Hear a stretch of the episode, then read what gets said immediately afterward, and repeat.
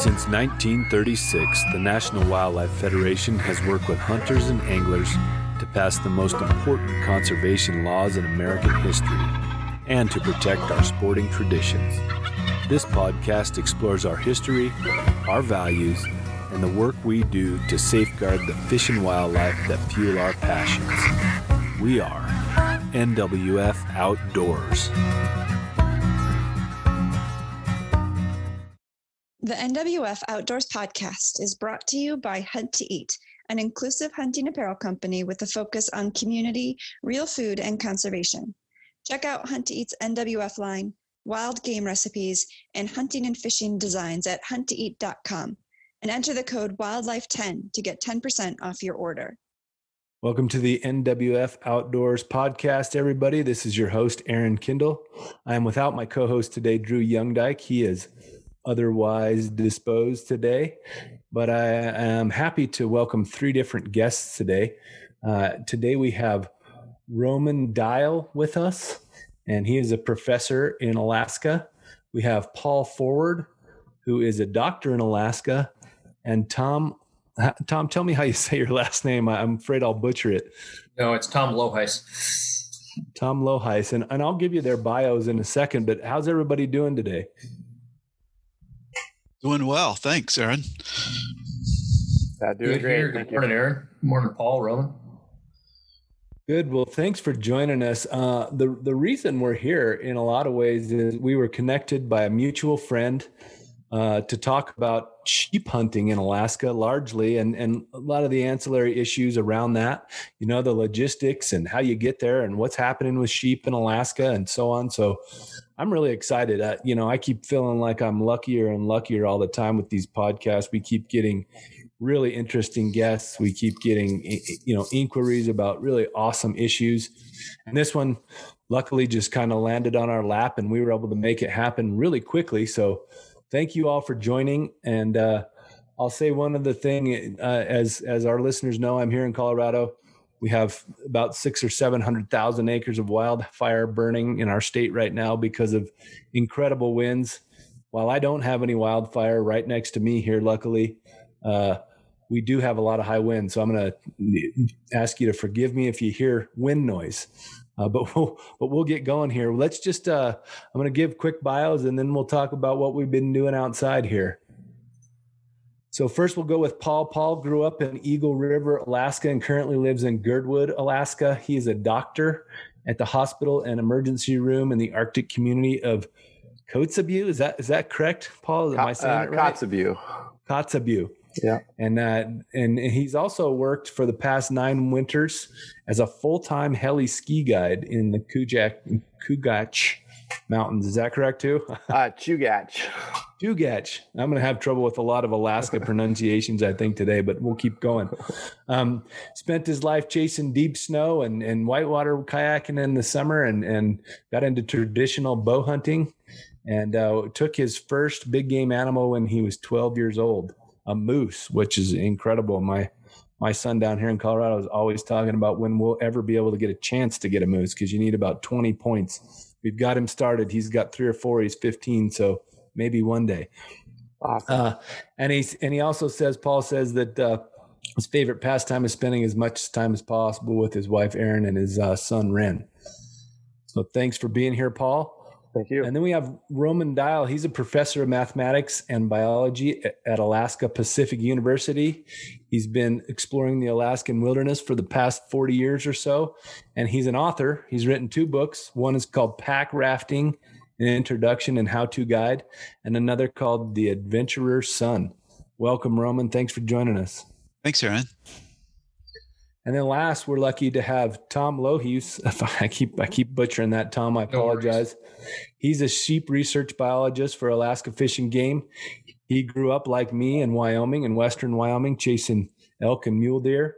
And that's the reasons he became a biologist. He's got a master's degree and PhD from University of Wyoming. Go Pokes. He has a research background in physiology, nutrition, and metabolism in wildlife biology, and he's worked on Dall sheep since 2008 and has also done some work on moose, black bears, and several other species. So welcome to you as well, Tom. Thanks, Aaron. Let's just kick it off here. What have you all been doing outside? Let's start with Paul. What have you been doing? Our tradition is to talk just for a few seconds about what in the heck we've been doing outside, since that's really what brings us all here.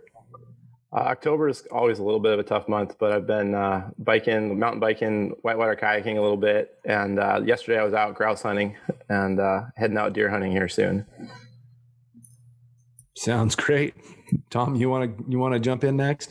Yeah, like Paul said, October's a little bit difficult. Most of our hunting seasons are closed, so I'll reflect on what happened previous to that. And I was fortunate enough to go on 3 separate sheep hunts this year, one with my 13-year-old son, and then 2 with 2 real good friends, and helped them both take their first sheep. It was a real neat experience to be involved with. And I ended up spending most of August and September just outside, living out of a backpack. That's fantastic. I'm sure we can get into those a little bit more. Roman, how about you? What have you been up to?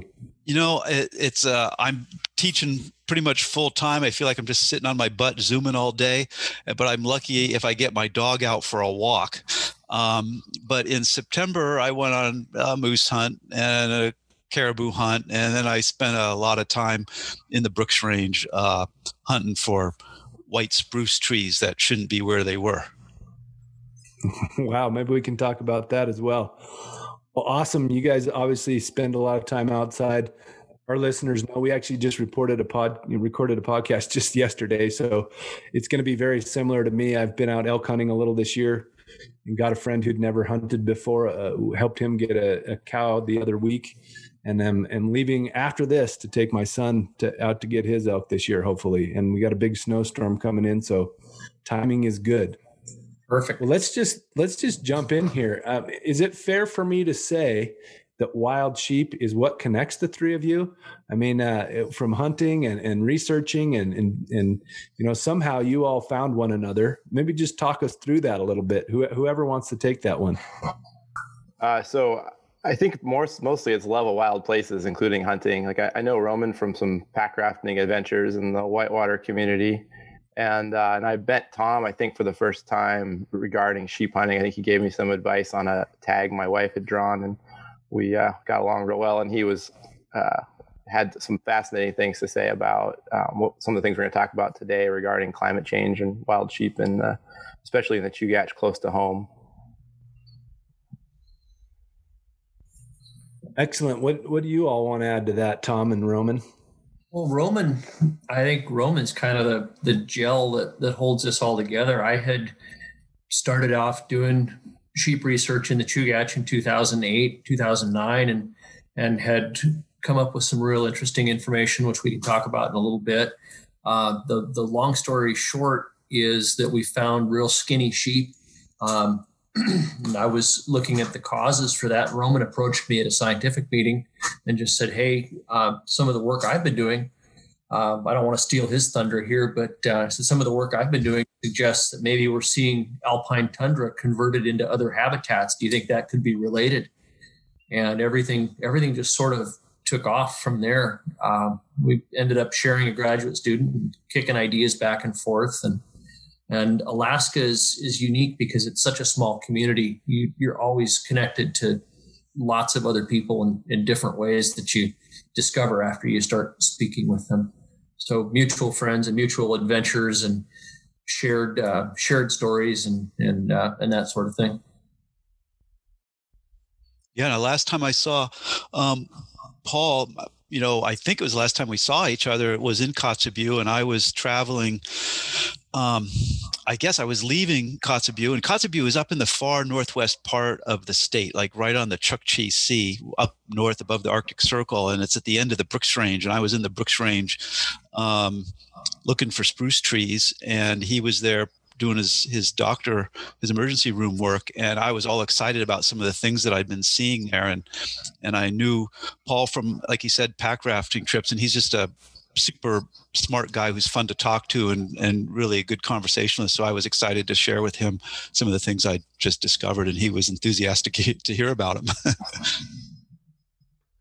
Great. Well, you know, Alaska holds such a kind of a romanticized place in most people's mind. I think those of us who haven't spent much time there, or, you know, just think about wild places and wild critters, really love to think about Alaska and, you know, the last frontier, as they say. But, you know, you three obviously have a lot of experience there. And I hope what we can do today is just talk a little bit about Alaska and what's happening there, and what, you know, what it's like for sportsmen and women that are up there, and what are they observing, and maybe wrap that around this, some of the sheep hunts you've done. And I know, Paul, you wanted to talk a little bit about one of your hunts recently, and the three of you have been connected through hunting. So why don't we just kick it off a little bit with, you know, kind of the things we're seeing in Alaska as they relate to sheep, and we'll go from there. You want to fire it off, Roman? Sure. Yeah, I'll go. You know, Paul, I think, I know I'm older than Paul. He's a young guy. And I was just trying to decide if I'd been in Alaska longer than Paul had been. But how old are you, Paul? 41. 41. So, yep, almost. I can say I've been in the Alaska outdoors longer than Paul has, even though he was sort of born and raised here. And I'm 60. And I, you know, moved to Alaska because I, you know, I'd come up here as a kid, and I love Alaska. It's just, if you're an outdoors person, it's the most fantastic place in the world. And so I started, you know, kicking around the wilderness 40 years ago. And I went to graduate school about 30 years ago, and I heard this idea of climate change, and people would ask me about it. And I'm like, yeah, I don't think it's really happening. You know, I don't, maybe it is, you know, the glaciers are receding, but it hadn't really kicked into full swing. And then just in the last, you know, 20 or 30 years now, you can't miss it. It's just such a significant effect, and it affects everything. You know, if you live up here, in the farther north you go, the more it affects. And that leads very nicely into why I'm here doing what I'm doing for the Department of Fish and Game. I was hired to work on moose with the department in 2002, moved to Alaska from Wyoming after graduate school. And then in 2008, the department determined that there was a need to hire a sheep research biologist, have a background in mountain travel and climbing. And that combined with a completely new species that had very little work done on it was super exciting. But to put it into context, we've seen population declines in sheep between 20 and 40, almost 50% in some mountain ranges between the late 1990s and then the early 2000s. So when I came on the scene as a researcher, I was tasked with kind of trying to get a better handle on what are the factors driving sheep populations across South Central Alaska. Excellent. And let's talk a little bit more about that, meaning that, you know, what are the factors? What you talk about sheep decline, and kind of walk us through that a little bit. And then secondly, let's illuminate exactly what species of sheep we're talking about. There's several. And I think you mean Dall up there. But just for our listeners, clarify for me. Yeah, you bet. It is Dall's sheep. It's one of two species of thin-horned sheep in North America. The other one, of course, is the Stones. They're native to northern British Columbia, but they're white sheep, and they're not they're a real different animal than bighorns that some of the hunters and outdoor enthusiasts in the lower 48 might encounter. I've been privileged to catch and handle a few bighorn sheep with a couple of agencies, Wyoming Game and Fish. And they're very, very different from Dalls. Dalls are slender and much more, they're much lighter boned. You know, they're an adult ram here will be 180 to 225 pounds and maybe half again that much in bighorn herds. Wow. So, and then, you know, I know, Paul, we wanted to touch on your hunt, and I'd like to kind of weave in, you know, as a hunter, and as someone who gets out there on the landscape and goes after these critters, talk about what you're experiencing as far as it relates to what Tom talked about there a little, you know, population declines. Does that make it more difficult to get a tag? You know, walk through what it's like if you're a guy trying to get a Dall sheep tag and what the factors are that weigh into that. Like Roman said, I mean, I'm pretty young in the grand picture, and I don't I wasn't around like in the golden era of sheep hunting, I don't think, but I shot my first Dall ram when I was, I think, 14. I lived in Eagle River, and I drew a tag for up the valley from my parents' house, just literally like 10 miles away. And, you know, there were a lot. I mean, we'd see sheep behind the house constantly back then. And there were a lot of sheep in the hunting area. I mean, enough sheep that a 14-year-old, my 12-year-old brother, and our like 20-year-old friend who didn't really know what we were doing. My dad was out of town. We're able to like shoot a pretty nice old ram. I actually had my bow with me too, but didn't get to use it. But just like anecdotally, it seems like a lot fewer sheep around that area than there used to be. And I think the Tom could speak to this better, but I think the availability of even the lottery tags has decreased quite a bit for the Chugach. Like there used to be, I think, correct me if I'm wrong here, Tom, but I think there used to be a lot more tags available for the Chugach, like back in the 90s and early 2000s, which is what I'm talking about.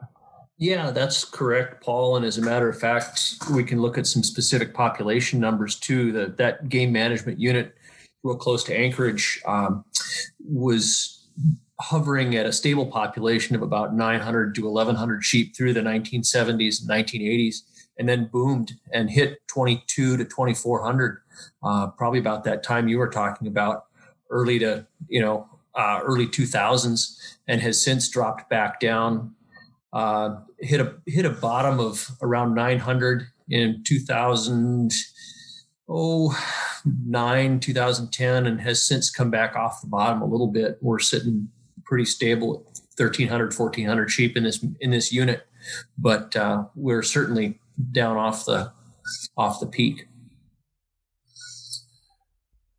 Yeah. So, Aaron, to continue that conversation about availability of hunting, so what Tom and I are talking about is the Chugach Range, which is close to Anchorage, and then so for the most part, that area is accessed for hunting via a lottery where you put in your name basically in December and you get a drawing, and that's the opportunities to hunt in the Chugach. And some of those we're talking like single digit percentage, like low single digits or even lower. So some of them are kind of like, if you're lucky, once in a lifetime draws. And then a lot of the other parts of the state, like the Wrangels and the Talkeetnas and the Alaska Range and the Brooks Range, and to a lesser degree, the Kenai Mountains, have general harvest tags. So if you're an Alaskan resident, you can just get an over-the-counter tag and go hunting sheep every year. And that's for a legal ram, which is a mature sheep, which is 8 years or older, or has horns that make a full curl. And so that's kind of the big picture overlay of sheep hunting opportunities in the state.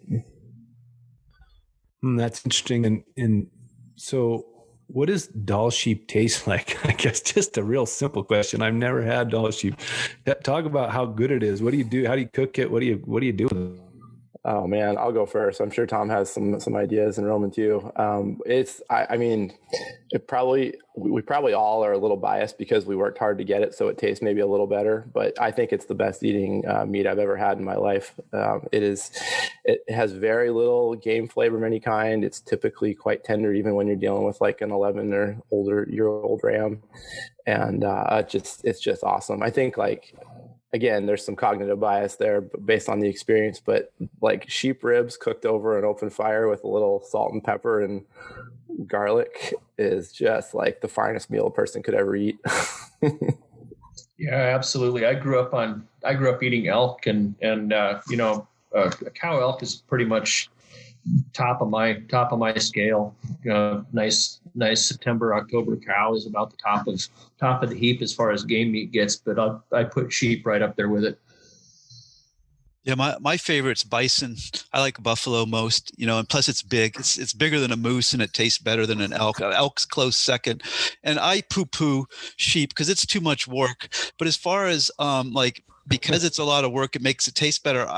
Not completely true, because goat also takes a lot of work, but doesn't taste as good as sheep, in my opinion. And, you know, I haven't eaten nearly as much game meat as these guys, but I kind of think of, you know, sheep meat is a little bit darker than goat meat. Goat meat seems to be a little bit lighter in color, but yeah, sheep meat is basically the best, but it's just sort of like a treat. It's like a chocolate, you know, it's not like a big meal. You know, you don't get to eat, you could eat all your sheep up in a couple of weeks, I suspect, if you're like a big meat eater. So you kind of save it for a treat. I'd agree with that. I just want to point out that Roman, who's talking about how sheep is a lot of effort, is probably the person who's covered more ground on foot in Alaska than almost any person alive, including some of the most rugged terrain out there. I think he's probably giving sheep hunters a little too much credit. Well, and that's maybe a good segue, Roman, is to talk about the nexus of you and this work. You know, a professor of mathematics and biology, like, where do you come in here? Where on the sheep picture? Well, you know, my work was, that drew me to Tom was that, you know, I'd heard that sheep were disappearing, in the game management unit next to Anchorage. And then I've been studying shrubs, you know, bushes like alders and willows, looking at repeat photography. I had a grad student who was looking at that and they were moving uphill like remarkably fast, you know, like, I mean, if I gave you the number, you wouldn't believe me. It's hard for me to even say it in public, but like 3 feet a year, which is like almost unbelievable that the shrubs would be moving uphill. And, you know, and I've been hiking around Alaska for a long time. And when I would complain to the younger folk that I thought that the shrubs were getting thicker, they would just tell me I was getting older, you know, like, oh, Roman, you're just getting softer. The shrubs aren't really getting any worse. The bushes aren't any worse. But sure enough, when I looked at this aerial photography, they were getting thicker. And I was drawn to, I don't know how I found, I guess I heard in the paper because Tom, I think what happened is Tom would talk to people, the public about sheep, because sheep are really the coolest. I mean, I'd say they're pretty much the coolest thing you can hunt in the state, you know, like a bison would be cooler, but they're so hard to get a hold of. And sheep has the whole package, you know, it's a big wilderness experience. It's a tough hunt. The meat tastes great. You know, it's a real challenge. It's at the hardest time of the year in the Alaska Range. You often have to fly in to go sheep hunting. And if you don't fly in and you're hiking in, then you're a super badass. So, so sheep is like at the top of the pile. So everybody, even if you're not a sheep hunter, you're listening to sheep hunters talk about sheep hunting. And then everybody's like, where are the sheep going? And so, you know, that kind of led me to hear, I heard something that Tom had said that he, you know, had heard something that I had said about the shrub. So I had to talk to Tom and say, you know, Tom, the shrubs are moving and maybe it's affecting the sheep. And so we got together and we had a graduate student we just finished up, who found that, you know, when he put GPS collars on these sheep, that the habitat that they were hanging out in was a habitat that was threatened by changing climate and changing climate in two ways. One, believe it or not, it is getting warmer in Alaska, but it's also getting snowier in the winter. Like we have really dry winters now, you know, at the low elevations, it's because it's kind of warm, but at the upper elevations, the snow is getting deeper. At least that's what, you know, my skiing friends tell me. And I also have heard it from some scientists or read the papers where they went up to one of the highest mountains in Alaska and they drilled down at 14,000 feet through the glacier snow at the top of the mountain. And they found that the snow is getting deeper up high. And so deep snow is not very favorable to sheep. I'll let Tom talk more about that. So I think that climate change, both between warming and getting snowier, is affecting the sheep. Absolutely. You know, Roman, that's a really good point. And sheep are extremely well adapted. I mean, they've lived in dry, windy, cold climates for 40,000 years. And they're supremely adapted to dealing with cold. They're really well insulated and you know, they can forage on just little bits and pieces of grass coming up through the snowpack, but what they can't deal with is deep, heavy, wet snow. And they can crater, they can dig through the snow to forage, but when that snow becomes heavy, wet, and dense, they're unable to dig through it. So that challenges them in one way. And then what you pointed out with shrub and tree line advancing up into the tundra, you're actually seeing alpine tundra, sheep, you know, textbook sheep habitat, converted their grazers, right? The grasses and sedges are a primary food item. So when you see alders and willow move up into tundra meadow, you're essentially losing sedges and grass and some of the leafy green stuff that they prefer. So you're seeing a difficulty in winter habitat, accessing food. You're seeing a lack of summer habitat. That's pretty fascinating. So, it sounds like these changes are happening pretty fast in a lot of ways. I mean, if you're talking about 3 feet a year movement on shrubs and alders and so on, and other conversion, I mean, what was it like? What did the sheep do about that? Do they simply, struggle? A lot of species, I know here in Colorado, some of the things like, are moving up higher because there's still a little bit more to access or other things like that. What are the adaptations that the sheep are trying to do to survive these changes? Well, here we're not seeing the altitude. We see an altitudinal movement just during the course of the year. They tend to move up and down to follow greenup, but they can only go so high. Above tundra, you don't have much other than ice and rock. So we're not seeing that rock.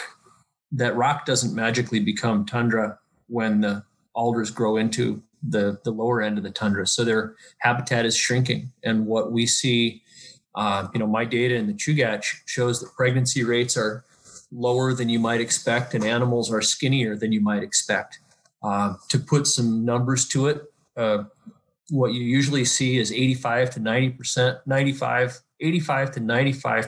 of the adult females in an ungulate population, elk, moose, deer, sheep, will be pregnant. And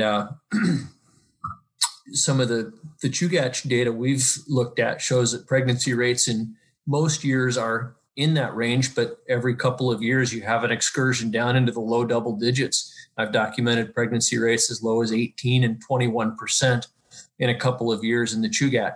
So I think to answer your question, what they're doing is they're responding by having fewer offspring. Wow, that's interesting. I think, it's always troublesome for us who appreciate wildlife so much to hear about species having trouble. Is there something that's being done? Are researchers or the agencies, are they doing things to address these issues with sheep, or just researching it right now? Or tell me kind of about that trajectory of kind of knowing it and then addressing it. Well, we're still very much in the knowing it stage, and explaining what's going on, I think, is the first step. But that's a great question, and I get asked that a lot. It's like, what do we do? And at this point, I think we adapt to a lower population level, and we know that there won't be as many animals on the landscape. And then, as far as long term in the future, I don't have a good answer to that. It appears that population numbers have stabilized. They're not in free fall. It's important to communicate that to folks, but we're certainly existing at a lower level than we experienced 20, 30 years ago. Well, one thing I'd like to mention, just as, I'm not a sheep expert, but in the little bit of reading, and we Tom and I shared this grad student named Kyle, and so I kind of had to keep up with Kyle. And Kyle is this young guy from Wisconsin who moved to Alaska, and he jumps out of helicopters wearing cowboy boots and a big hat and wrestles sheep to the ground and puts GPS collars on them. And he's an expert hunter too, and he's taught me a lot about sheep behavior, for example. And so the ewes, a ewe needs to stay near the cliff so she can run up the hill, run up the mountain cliff to get her lamb to safety away from like wolves and bears and eagles and such. And so that forces her to overgraze, and all the ewes to overgraze the little bit of pasture that's good right at the base of the cliffs. And then it's already overgrazed, and then the shrubs are moving in. And the problem with sheep is they don't do anything unless they're following somebody else, and they're resistant. They're really resistant to moving. I think Tom pointed out in some time that a lot of sheep die in avalanches, and mountain terrain is dangerous. And so sheep tend to stay in local areas that they know are safe, and they're really not going to leave that area until things are really bad. They got to be like in thick brush, and all the food's got to be gone, and all the snow has to be burying all their winter range before they leave. And so their population is going to get pretty low before the big ram leads them away. And I'm simplifying it. You know, this is just sort of like a layman's version of sheep behavior and ecology. But I would say, and I'm not a sheep biologist and I'm not a sheep manager, but if we were able to identify good sheep habitat, kind of like where they could be, but they haven't got to yet, then we could move them there. Just like, we moved animals around the state. Just recently, we moved wood bison or wood buffalo, an animal from, Canada that used to live in Alaska, and we moved it out to the lower Yukon, and they're doing pretty well. I think they're wandering around. So if we wanted to, I feel, don't you think, Tom, we could move sheep to a better habitat if we could define it, or is that not something we'd want to do?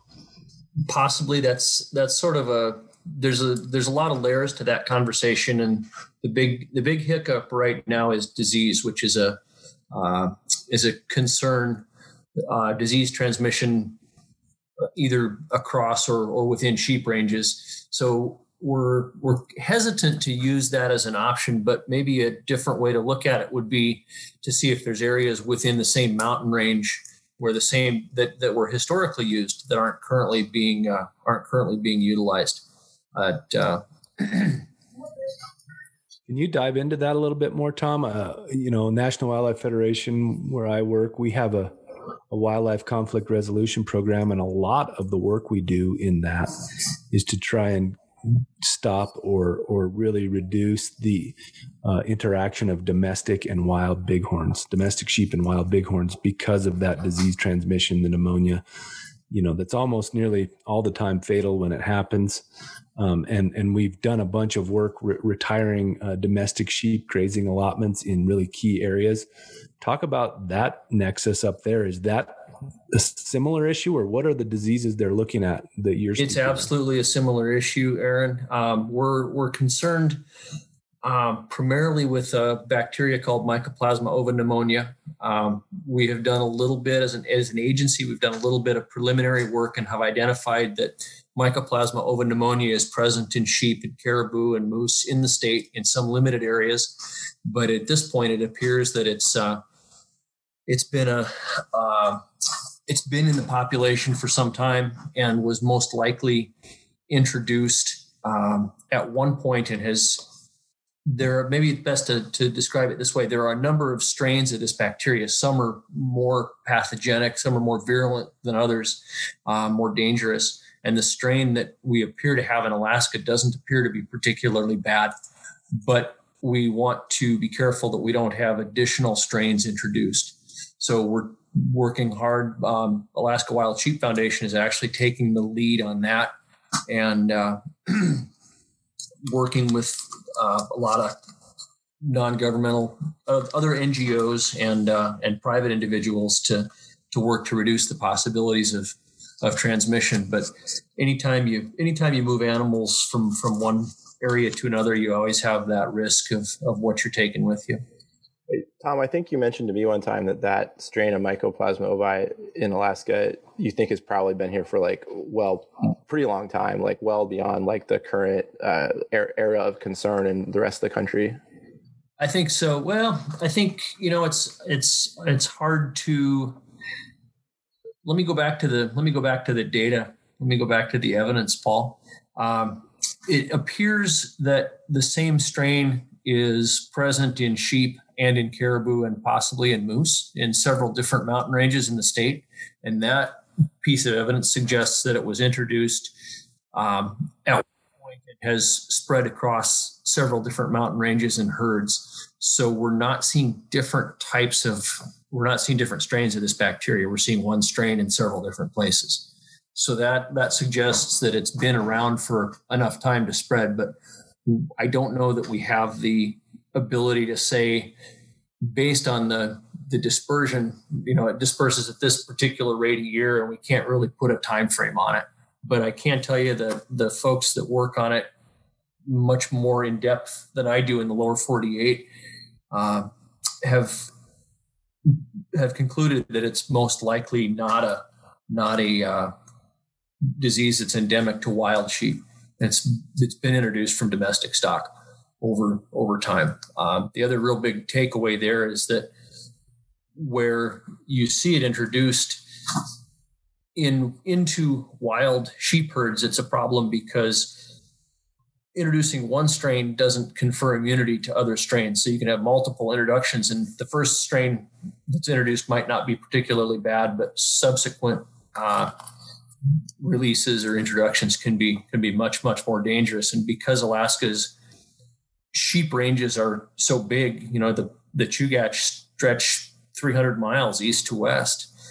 It's easy to see where that could be a concern, where you have transmission across a long geographic distance, where in lower 48 sheep herds are a little bit more constrained and bounded by development and don't have that potential to spread as widely as quickly. And that may be a good time for a plug. We sat down with Gray Thornton, president of Wild Sheep Foundation, not too long ago on our podcast, and talked about some of those disease transmission issues. So go check that one out. Paul, you recently went on a sheep hunt.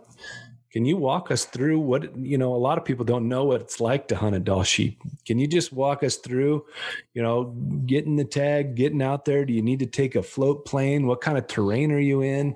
You know, I assume you're using, you know, high caliber rifle, like most things, or bows, you know, just walk us through what your hunt was like and bring us there if you would.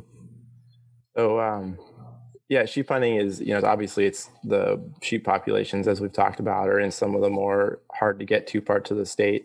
And, you know, in my opinion, and I'll speak only for myself, the hardest part about sheep hunting by far is just figuring out where there's a legal ram. And once you know where there's a legal ram, then it's just a matter of like figuring out how to get close to them. In my case, I do all my hunting with basically a simple longbow. And so my effective range is like 25 yards max. So that creates some extra challenges there when it comes to sheep hunting. I think that the range that I'm effective is like sheep are pretty wary of foreign animals within that distance. And so they're pretty good at catching you and getting away when you're trying to get close to them. So, you know, you can access sheep country up here via airplane. There's places you can go in on foot. There's places you can go in, people going on ATVs. You know, like I said before, there's a lot of different mountain ranges. Tom's also spent a lot of his life sheep hunting in different parts of the state. And once you find them, you know, the trick for me is to figure out, you know, a particular animal that I want to pursue. Sometimes that takes, you know, weeks or day, you know, matter of days to find. And then like this year, I found a ram that was an old mature ram. I found him on, I think, the 5th or 6th day of walking around, and I'd covered quite a bit of ground at that point. I was hunting by myself, and I always keep my camp on my back. So wherever I end up each day, is where I sleep. I sleep in a different place almost every night. And I found him on, I think, day 5 or 6. And then the next day I got within about 40 yards of him, but couldn't seal the deal. Was seen by a ram in his group. And then I followed them into into some kind of escape terrain, some high cliffs, camped as close as I could without being seen. And kind of followed their movements the next day. And, without getting into the whole long thing of it, was able to kind of follow him around until he ended up in a place that seemed conducive to a stock with my type of equipment, and was able over a long time, long slow stock, like literally counting 60 seconds between steps, descending from above. I was able to get 15 yards from him, and passed an arrow through his chest, and he fell down 30 yards later. And then the hardest part, the hard work starts when you try to get that animal back to your starting point. But luckily I had my whole camp with me, so I basically just camped where he fell. I got him all in game bags and cooling by dark, and next morning started working them back to my pickup. So yep, that was. You say cooling too. What I mean, most people think you're out there hunting sheep in Alaska. I mean, I'm not most people. I'm just showing my own ignorance. You're out there sheep hunting in Alaska. I'm not thinking cooling is probably going to be a huge issue. To talk about that a little. Yeah, I mean it's so. Sheep season typically starts August 10th for the general season hunt in Alaska. And, there's a lot of parts of the state that are still pretty darn warm that time of year. And meat spoilage is a real issue for sure, even at high elevation. And people have all kinds of tricks of ways to cool their meat down. When I killed that ram this year, it was getting down into I actually had one night, a couple nights before that, where my water actually froze.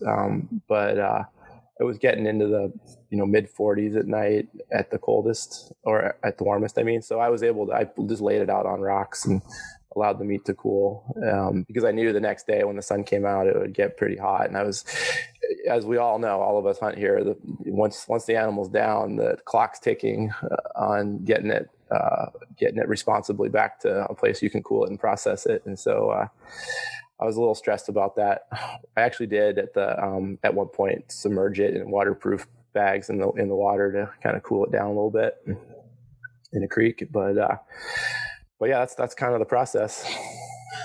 And do you have to worry about bears and other things coming in that area when you're camping right next to your kill? Yeah. I mean, I think in theory you do. You'd have to be. I mean, and a lot of people have had bad experiences. I've been pretty fortunate. I think you have to be fairly unlucky to have a bear come up and get your meat, but I'm sure there's lots of people out there with scary experiences. Are you knocking on wood when you say that? I'm not very superstitious, but I am going out deer hunting on Kodiak by myself for 2 weeks in a week, so see what happens. Well, that's pretty fascinating stuff. And, I think one of the things we wanted to get to is, we're doing a lot of exploration about climate change and how it's affecting hunters and anglers. We've got a series that we're going to kick off here soon. It'll, showcase people from around the country and tell their stories about what they're seeing and how things are changing. And, in some cases they're pretty dramatic. And I know up north, the climate change issues are really dramatic in a lot of cases. And I wonder if any of you can kind of talk about that and how are those issues. I mean, we've touched on it a little, but those issues are seeming to either compound or, exacerbate some of the things we're seeing with sheep. Can you talk through a little bit about what you're seeing in Alaska in general and, how wild animals are responding in habitat? And any one of you can take that one. Everybody's looking at each other going, who's on this one? Well, I'll start with it, just kind of the big picture. Assume the world's warming up, let the whole world warm up. Then when it warms up here in the north, it's going to melt the snow earlier and it's going to melt the glaciers.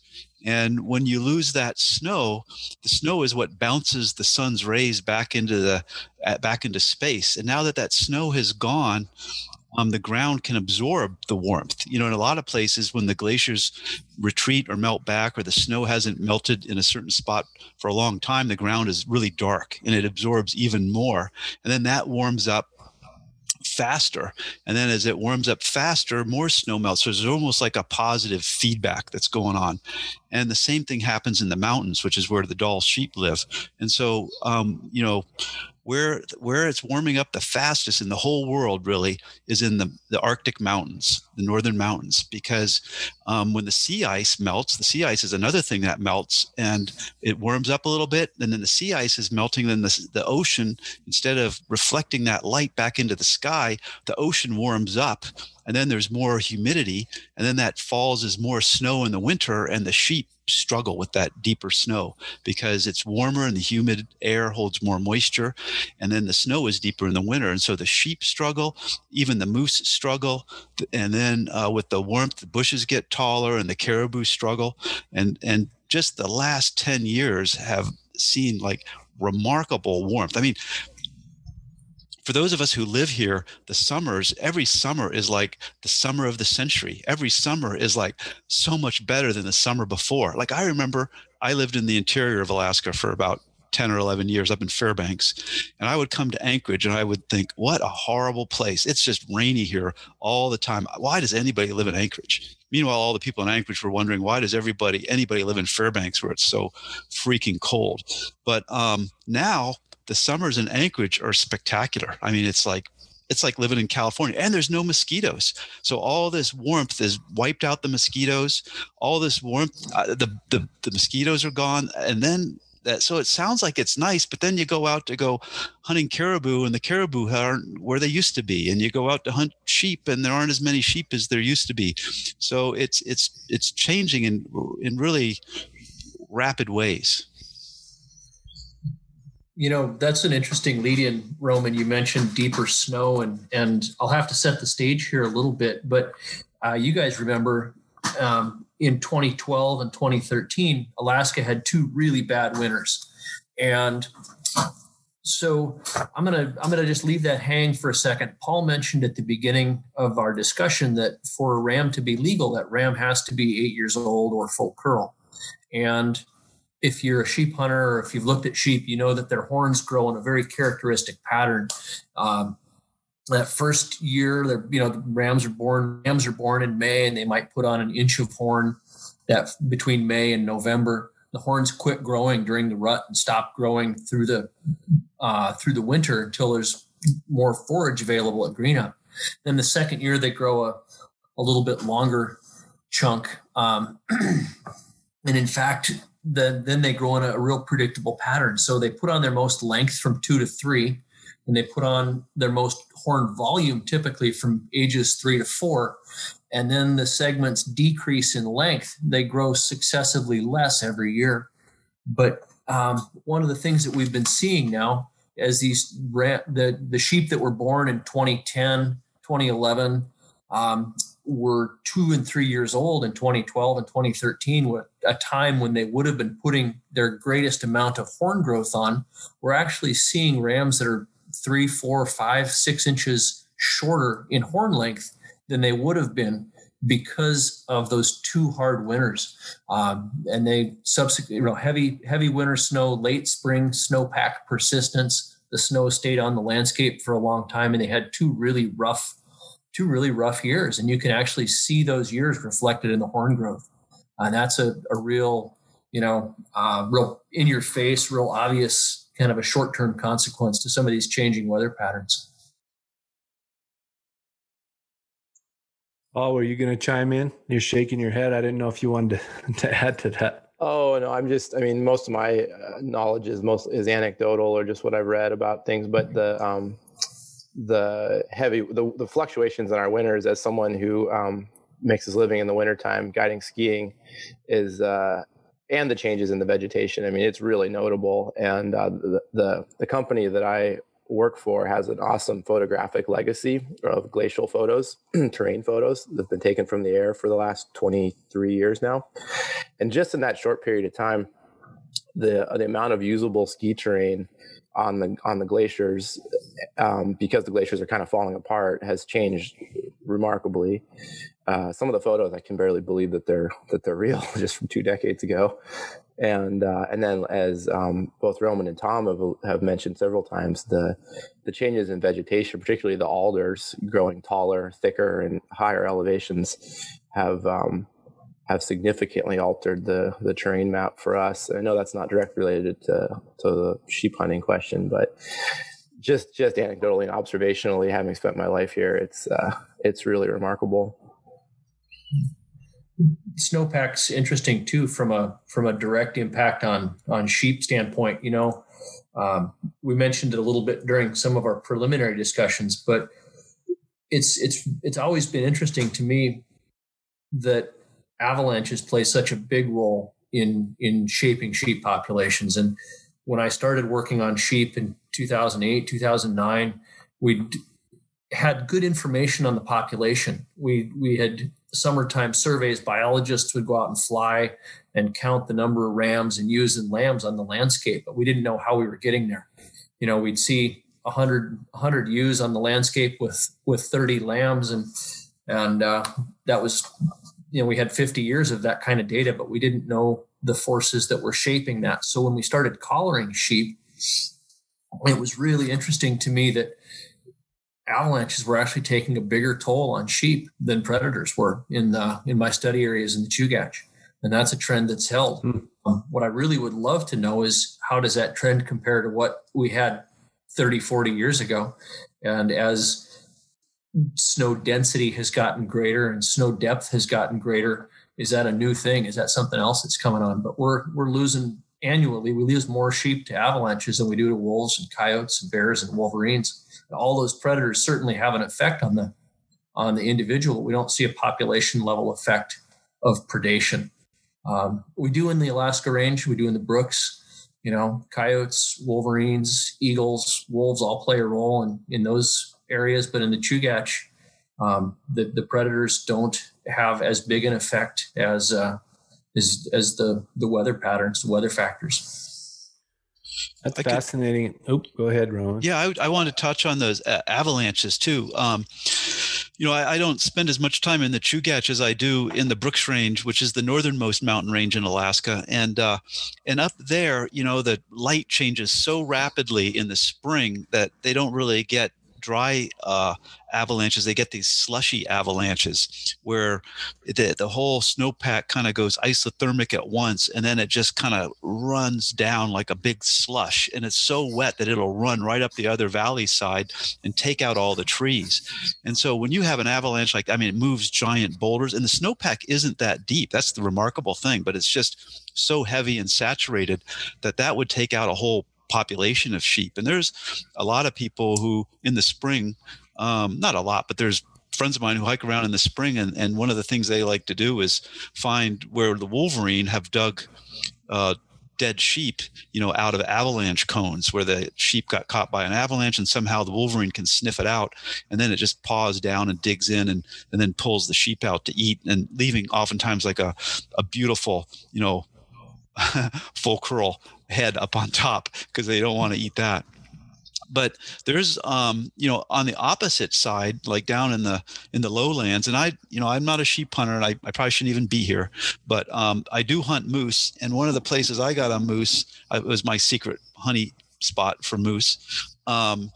I got a moose there, and it swam out into the lake because I didn't get a good shot, and it swam out into the lake and it died. And then I had to go out in the lake and pull it to shore.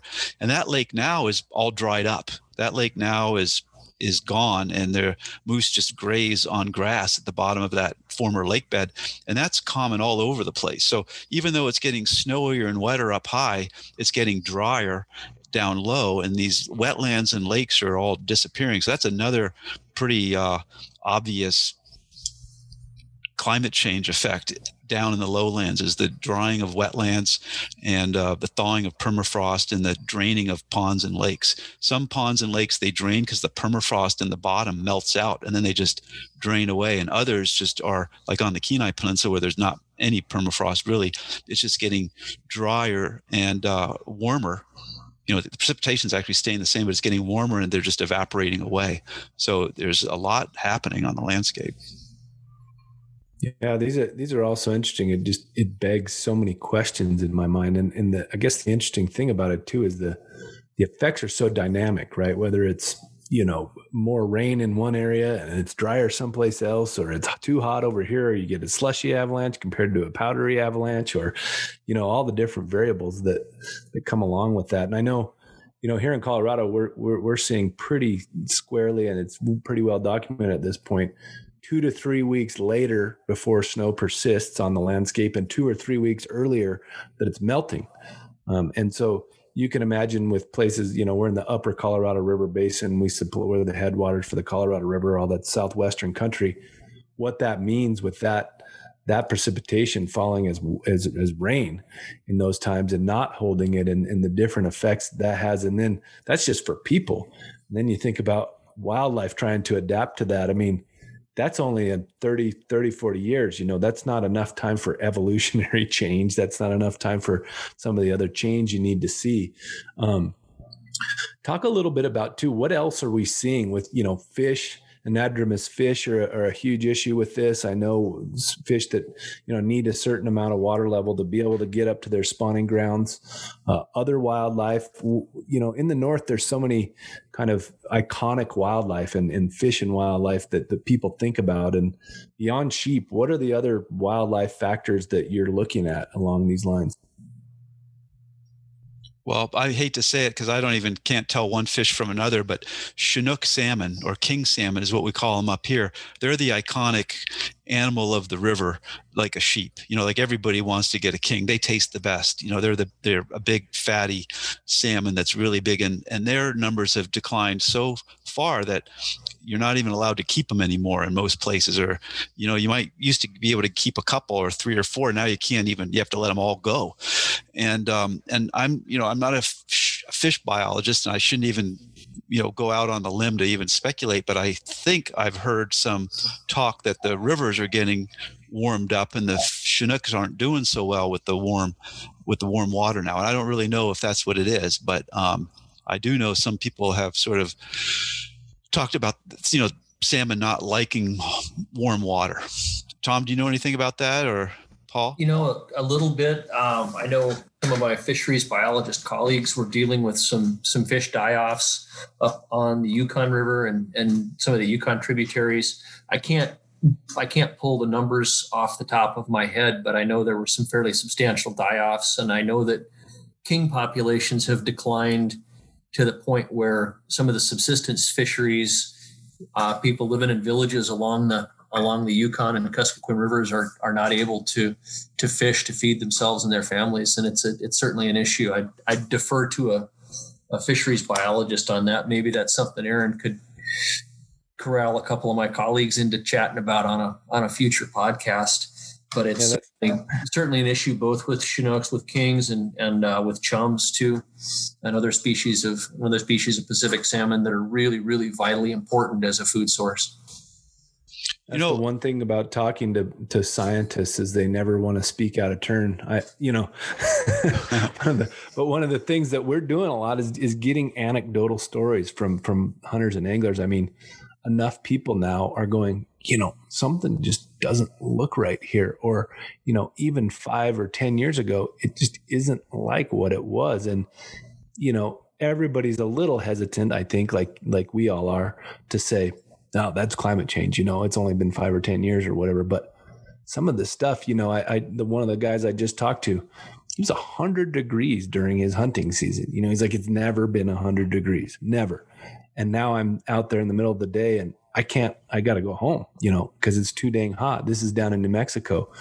And just things like that, that guy's been hunting there his entire life. He's 40 years old, and he's never, ever experienced that. So, I think why we're reluctant, I think it's also worth telling those stories, because especially if you look into the future and you see that different people have all these stories and what the amalgam is of all those things over time, you're going to go, yeah, that corroborates a lot of what we're seeing scientifically. So I think it's important to tell those stories, even if you're not a fish biologist. If you know, it's hard to get a salmon anymore.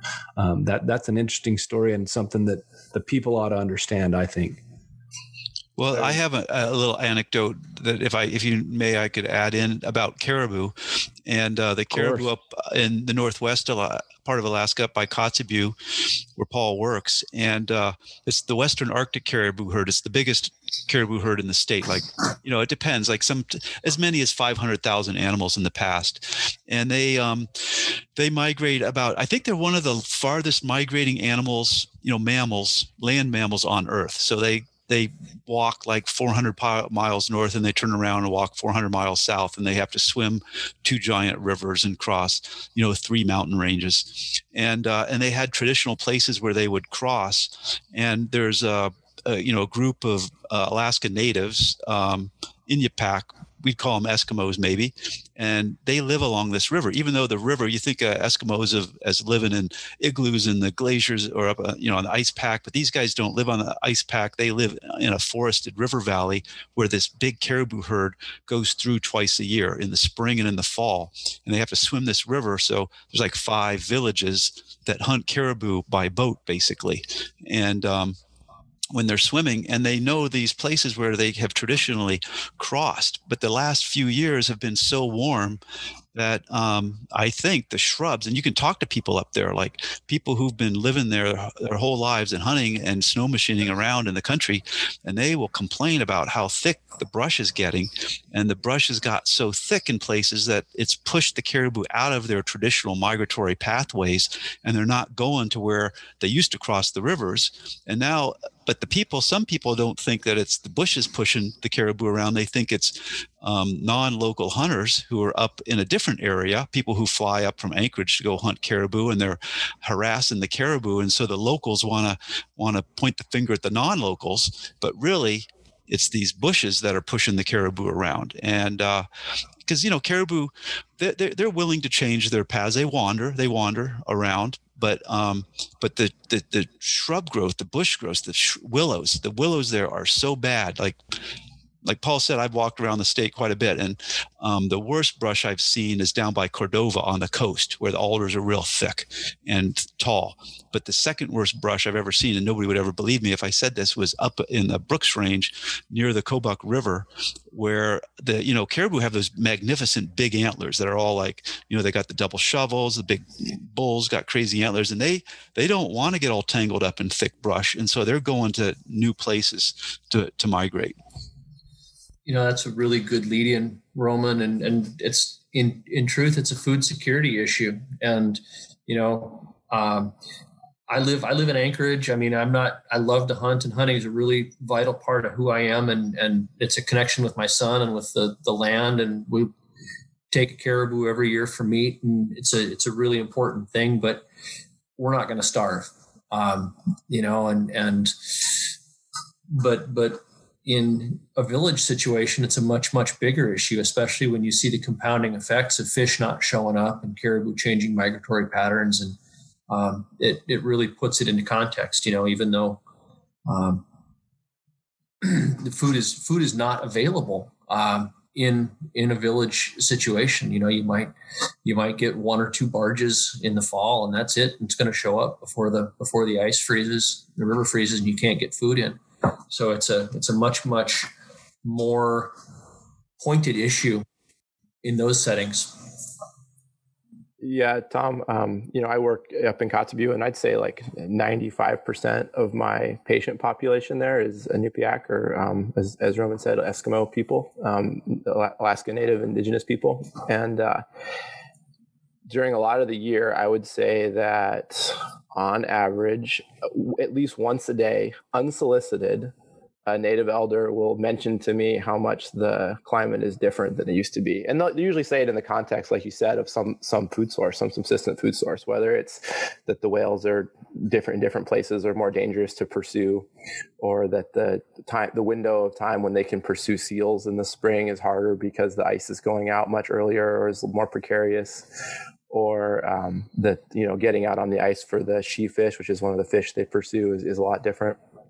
And of course, you know, the big one, is, as Roman mentioned, is the caribou, which is a huge factor, like you said, Tom, that everybody relies on for their food. And you know, I really do hear about it unsolicited almost every single day, working just as a medical provider. I'm not there to talk to them about their diet and their animals, but I hear about it constantly.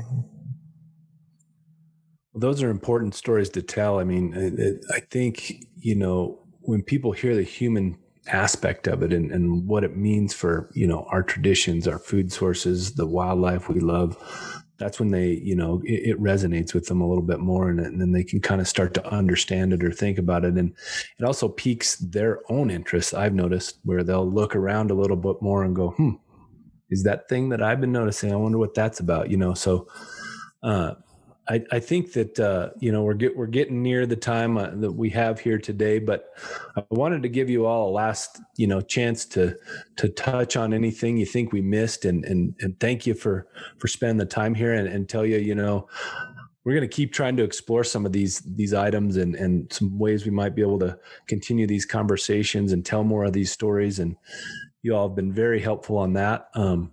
And so I appreciate it very much, but I'll let each of you, I'm just going to go around the dial here, and we'll start with you, Roman Dial, because we're going to go around the dial, and let you just kind of leave us with your parting shot here, and tell us the last thing you want to tell us today. Yeah, the last thing I'd want to say today is that things are changing, and they're changing rapidly. And there's a lot of people who, and I was one of them, who didn't think climate change was real for a long time. I thought, no, there's not, it's not. And then I realized it is actually happening. And I have come to the conclusion that it is something that we've done. I know my grandmother didn't think we could pollute the air or the water, but now I think we're polluting the climate. And then there's other people who think there's nothing we can do at this stage. But you know, the first rule of holes: if you find yourself in a hole, you got to stop digging. So we might not come up with a solution right away, but maybe we should stop digging. And that would be my last point. Thanks, Roman. Tom? Boy, I can't think of anything off the top of my head real as profound as what Roman came up with, but you know, it's pretty interesting to see, to be able to interact with the collared population of animals that I work on every year, and see real direct effects of weather patterns and winter weather and summer weather on body condition, body fat, pregnancy rates, you know, and to see those differences show up every year consistently is pretty striking. It really drives home the importance of how weather patterns do influence wildlife populations and both at the individual and population level. Thanks, Tom. Paul? Well, I mean, for me, the impetus to start talking to Tom and Roman and others about this was, like Roman, and I was like reluctant to fully accept that this was what was happening and what was causing all the things that I care about to change up here. And I think it's really unfortunate that, you know, the elephant in the room is that this is a pretty political issue. And that's really unfortunate that that's the case. It shouldn't be. It should just be an issue that we all care about, who care about wild places and wild animals, and lots of other things. But that's what we're talking about specifically. And so I guess my take on it is just that, you know, like Tom said, there's not like a solution. We're probably not going to helicopter these sheep into a different range or fix things like that. So, you know, if people out there, you really care about the wild places and the wild animals, especially here in the Arctic, the thing to do is to help depoliticize the issue and talk to your representatives and tell them you care about it. And just, you know, that's where we can do something as individuals, but I think really we need legislative change. And I think talking to our representatives and saying like, hey, we care about this and we're hunters and this is important to us is the next step. Thanks, Paul. And you know, that's what we're aiming to do, really, to tell these stories and to make sure they're not forgotten and to illuminate some of these changes. And, you know, whether it be sheep or caribou or salmon, you know, I think we all know that we care enough about those things, and they deserve to be here. They belong on our landscapes, and we want them to be here forever, right? I mean, hopefully, as long as humanity exists, we have those critters. So I appreciate all of you and what you're doing and the insight you've brought to this, and we'll look forward to talking more and thinking on these subjects and figuring out ways we can use them effectively, hopefully to let others know and help get things done that help the issue. So thank you all so much for spending some time with us today, and we'll look forward to talking some more. We are NWF Outdoors.